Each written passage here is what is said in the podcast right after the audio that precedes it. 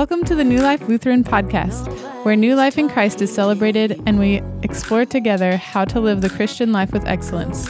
Thanks for listening today. You can find our podcast at nllutheranpodcast.com. You can subscribe on Podbean, Spotify, iTunes, and Google Play Music.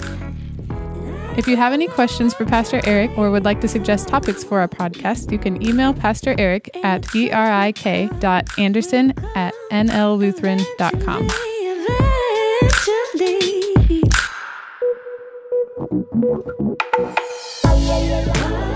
So, we are continuing in our sermon series called Silver Linings. And what we're doing over these next several weeks is that we're looking at all these places in the Old Testament where dark things happened to people, where bad things happened to people, and the silver lining that God showed them during that time. And today we're hearing the story about a woman and her mother in law. The young woman, uh, her name is Ruth.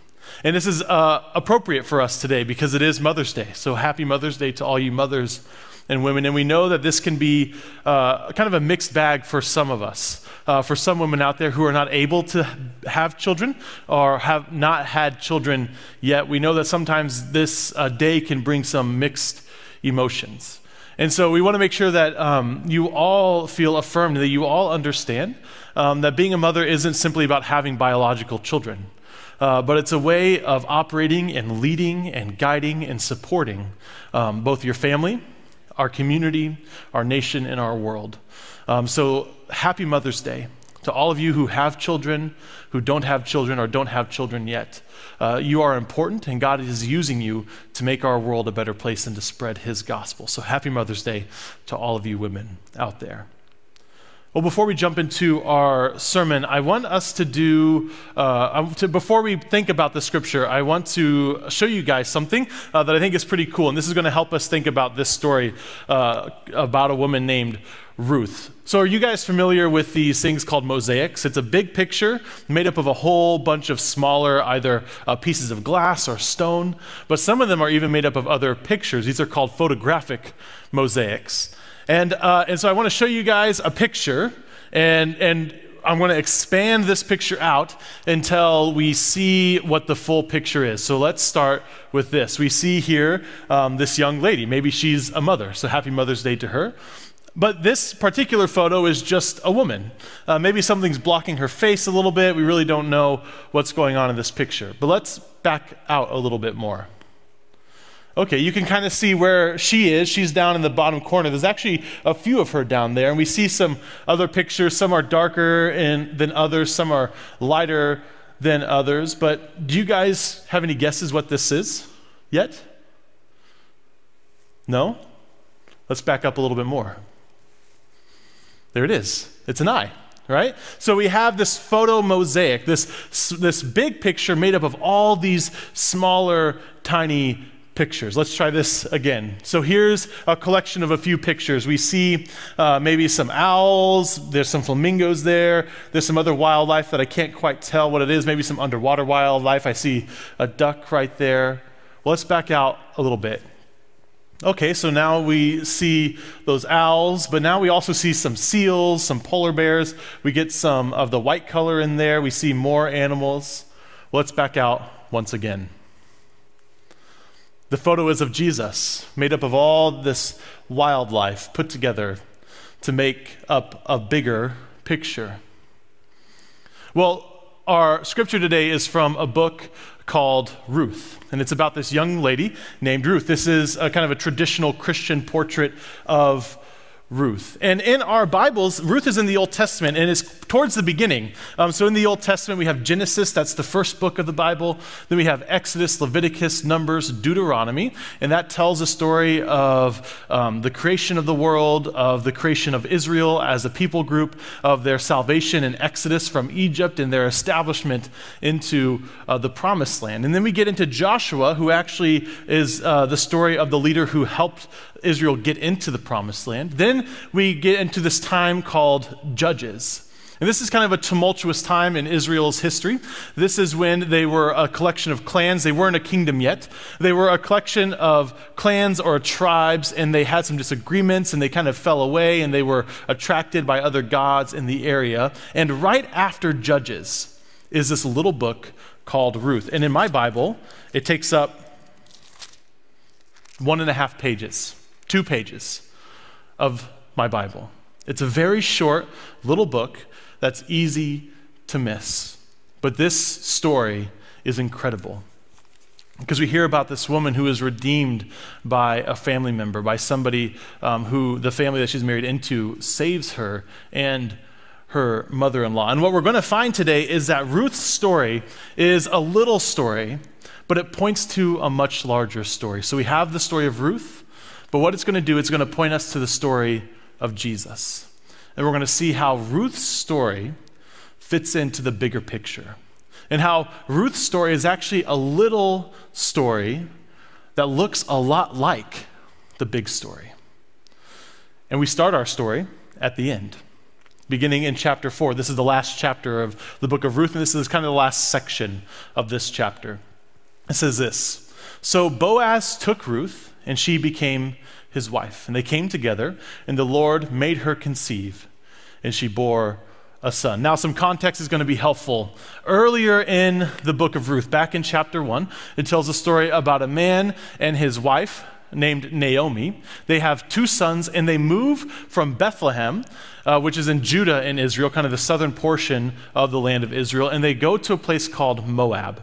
And uh, Moab, the Moabites, they are not friendly with the Israelites. Uh, in fact, they have a lot of conflict and a lot of tension in their history. So he kind of moves into hostile territory because they're having some economic problems. So he moves into this land that isn't particularly friendly to Israelites, and he, they make their home there. And in the process, their two sons marry Moabite women, which is odd. Uh, that's a strange thing for an Israelite to do, to go to kind of the enemy camp, the enemy land, uh, the land that is not friendly, and somehow they marry into these families that live there. So we can kind of understand that this family uh, might have been in some dire straits. It would take a lot for a family to need to move into foreign territory, into hostile territory, and then actually feel like they need to uh, marry their sons out to these other Moabite families because uh, they, they needed some kind of security. They needed to build relationships with the families that were there. So their sons ended up marrying these Moabite women, and one of these women is Ruth. Well, uh, before too long, the father, the patriarch of this family, dies. And soon after that, both of the sons die. And so that leaves Naomi, the mother in law, it leaves Ruth, and it leaves the other brother's wife. Well, the other brother's wife, the other Moabite woman, she goes back to her family, but Ruth stays with Naomi. And this is where we get this uh, maybe familiar phrase. And Ruth tells Naomi, Where you go, I will go. Where you lodge, I will lodge. Where you die, I will also die. I will be with you. So Ruth clings to Naomi, clings to her mother in law. So they were probably pretty close relationally.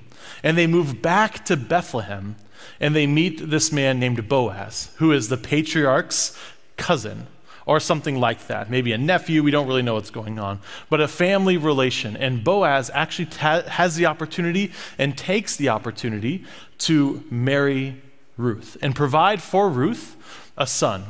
Because in this day, widows were not uh, given a lot of status. They were not treated particularly well. So it was very dangerous to be a widow. Really, your only option was to beg for food or to hope that another family member would take you into their household. So Boaz marries Ruth. And this is uh, what we read. Then the women, the women of Bethlehem, said to Naomi, the, the mother in law, Blessed be the Lord, who has not left you this day without next of kin, without a redeemer, which is Boaz. And may his name be renowned in Israel. He shall be to you a restorer of life and a nourisher of your old age. Now they're talking about the son that Ruth and Boaz had. For your daughter in law, who loves you, who is more to you than seven sons, has borne him. Then Naomi took the child and laid him on her bosom and became his nurse. The women of the neighborhood gave him a name, saying, A son has been born to Naomi. They named him Obed. He became the father of Jesse, the father of David. Now, there's a couple other uh, sentences at the end of this uh, chapter that we're not going to look at, but this last phrase is really important because Ruth gives birth to Obed, who gives birth to Jesse, which you might recognize that name, who gives birth to David. And chances are you do recognize that name. And this is, in fact, King David. So, Ruth, this Gentile woman, this Moabite woman, who the Moabites did not like the Israelites and vice versa. This Moabite woman marries into an Israelite family and then somehow, uh, by God's grace, ends up being the grandmother, the great grandmother to David, King David, arguably the most important individual in the Old Testament. This is an incredible story. And it's easy for us when we read this story to think, oh, it's a happy ending. What a wonderful uh, serendipitous, it's almost like a movie that we might watch where things are rough, things are hard, but in the end, um, thank goodness, something changed. Where um, this woman's outlook on life, her approach to life is now changed because someone, a knight in shining armor, came and saved her. It's easy for us to read it that way. It's easy for us to read this as a story of, of how God's providence was including Gentiles into the story already, even before Jesus, because Ruth herself is mentioned in Jesus' genealogy. This story is important enough to the grand story of Jesus that it's included in the Gospels. It's easy for us to read it that way. And yes, the story of Ruth is all of those things. But it's not just those things. It's so much more.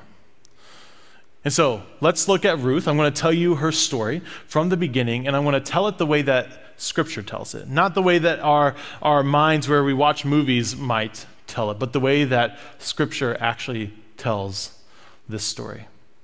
You see, there was a man who went into, uh, moved to Moab because of economic issues and because of famine. And his sons ended up marrying these Moabite women, Ruth being one of them. And after the patriarch and the sons die, this leaves Ruth and Naomi fending for themselves. And this is the amazing thing about this story. In a patriarchal society, which Israel was when this story was written, um, in a patriarchal society, it's strange that two women would play important and vital and central roles in a story. And it's even strange that they would play a significantly positive role in these stories. You see, this story is not just about Ruth being saved by a knight in shining armor. This is a story of Ruth and Naomi's dogged uh, faithfulness to each other, their obedience and their care to one another. You see, Ruth told Naomi, she cleaved herself to her and said, Whatever, wherever you go, I will go. Wherever you stay, I will stay. I will die with you. Where you are buried, I will be buried. Ruth is faithful to her mother in law, Naomi. And so they head to Bethlehem, to, Judea, to, to Judah. And they get there and they begin uh, to do this process that is, uh, would have been common or at least commonly understood. Uh, of widows caring for themselves or trying to find ways to care for themselves. And one of the ways is this that uh, Ruth, being the younger woman, being able to do uh, physical labor, goes out into the field of a family member or somebody in the community. And the people in the community, by law, by Old Testament law, were required to leave the edges of their field available for widows and for the homeless and for the hungry to come and pick grain for themselves so that they can make their own bread. So it's kind of this built in system, welfare system, where the farmers and the landowners were required to leave a portion out in the field for others who have need to uh, go and get it for themselves so they can have some sort of food. And so Ruth does this, and she just happens to begin to pick in Boaz's field. And Boaz sees her. We, we don't really know why he was kind of immediately, um, uh, maybe attracted isn't the right word. He was immediately interested in her. Maybe she was a beautiful young lady and he noticed that. Or maybe he just noticed a new face because there were other women, maybe other widows, maybe uh, other female family members who were out picking the grain, the, ec- the excess grain.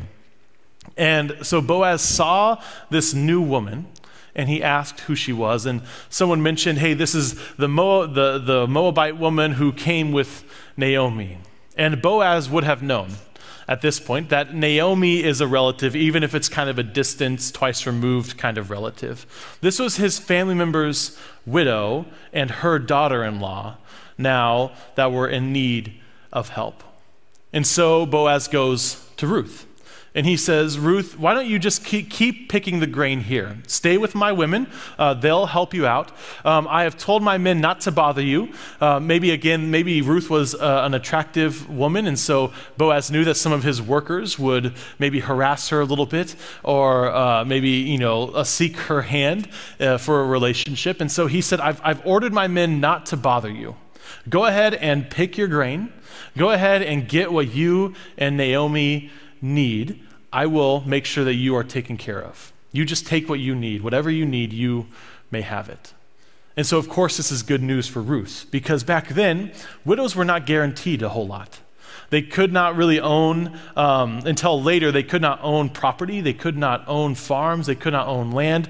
They were really, um, they were at the goodwill of their community to care for them.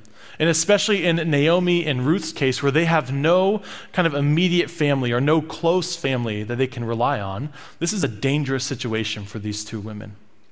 And so Ruth, of course, is elated that this, uh, this man named Boaz uh, uh, saw her and wants to make sure that she's taken care of because um, he's family, because he feels the obligation. This is Boaz really being a nice guy, really helping out where he feels like he can. And so Ruth goes back to Naomi with all this grain, and she says, Naomi, I met this man who was so generous and so helpful. His name is Boaz.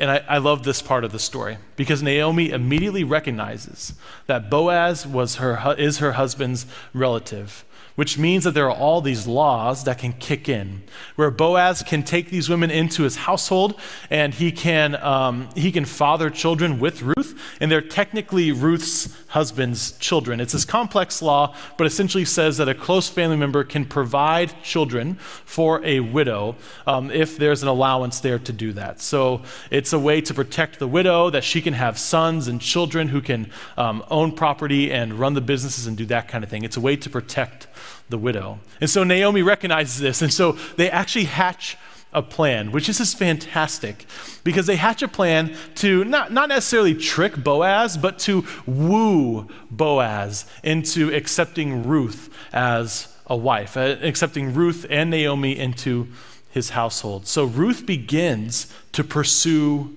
Boaz, which again, this is a patriarchal society. I love this story. It's about a, a woman and her mother in law using the system, using the system to protect themselves. It's incredible.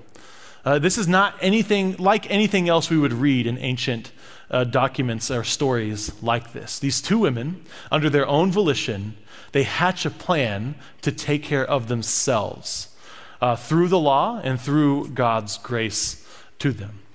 And so Ruth and Boaz have a couple other interactions, and eventually Ruth convinces Boaz to marry her, uh, which again is just fantastic in the context of a patriarchal society. So Ruth finally convinces Boaz to uh, marry her, and Boaz goes and he makes sure that it's all lawful. He goes to the closest next of kin, and he um, asks, he kind of gives first right of refusal to a closer relative. Uh, that relative uh, kind of refuses the, the offer. And so then Boaz takes in Ruth and Naomi into his household. And it's kind of this the story uses a lot of the complex laws um, throughout it to show that this is all done properly.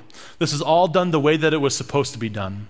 So Boaz, he responds to Ruth and Naomi's plan positively, and he brings them into his home. This is an incredible story. And I love how in this story, these two women, this mother in law and daughter in law duo, they are active. They are actively seeking out their good and their security. And they lean on a man, they find a man who is righteous. They lean on a man and find a man who is gracious to them to execute this plan and to make sure that they're okay. And so, because of their faithfulness, because of their work and their kind of uh, their, their dogged uh, clinging on to one another and to caring and supporting and serving one another, ultimately something wonderful happens. Ruth has a son. Up to this point, Ruth had been childless. She had been married for a while before, but they weren't able to have any children. Same thing with the other, um, with Naomi's other son. There was no male descendant. There was nobody to protect them. But now Ruth has a son. She has a guarantee. As long as this boy reaches to adult, reaches adulthood, she is protected by him. The Lord provides for her when things seemed very, very dark. But something even more wonderful happens. Eventually, this son would beget a son, who would beget a son, who would beget a son, all the way down to Jesus. God is faithful, faithfully using this woman, Ruth, to bring about the Savior of the entire world. Who would have thought in a patriarchal society that God would guide these two women to scheme and to plan and to execute, be active in their own uh, rescue from economic stress, from social stress. God empowered these women to do this in a context where that was very difficult. And God uses this story to bring about the Savior of the whole world. This is incredible, guys. And it's a great testament. Ruth and Naomi are a great testament to mothers and daughters and to women. That using, um, even within the confines of their society, they are able to be active in, in their faithfulness and active even in their own redemption. So, the question that we're asking during this time is when a dark cloud comes, in this case, it's Ruth's husband dying and her father in law dying, um, or all the males in her family dying. Uh, when we have these dark moments, when we have these moments of suffering, here's the question that we ask What will you find on the other side? So, again, it's tempting for us to read the story of Ruth and to think this well, if I just remain faithful, God will ultimately, he, or not even maybe ultimately, but God will redeem all the bad things and he'll make them good. It's tempting to read this short little snippet, this short little story in the context of the big story, and think, well, if I just work hard enough, if I just remain faithful enough, that God will turn all of my bad things into good things. And that's not necessarily the truth. Ultimately, that does happen. And it probably will only happen after we have died and many years after that until the Lord returns and recreates everything. This story does not teach us that our suffering ends and God gives us everything that we needed back, even though we went through suffering. That's not necessarily what we hear in this story. But what we do find on the other side of suffering is faithfulness. We find faithfulness the primary faithfulness that we find is not our own faithfulness to God, but God's faithfulness to us.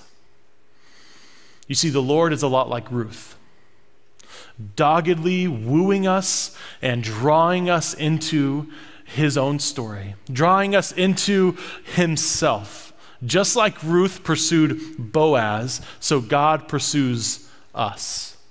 You see, Boaz in the story of Ruth is kind of hapless. He's just, he's just kind of living his life. And yes, he does some good things, he does some proper things, he does some righteous things, but ultimately it is not him who extends the hand of faithfulness. It's not him who extends the hand of redemption. It's Ruth pursuing Boaz that she finds redemption. And so, what we find in the story of Ruth is faithfulness.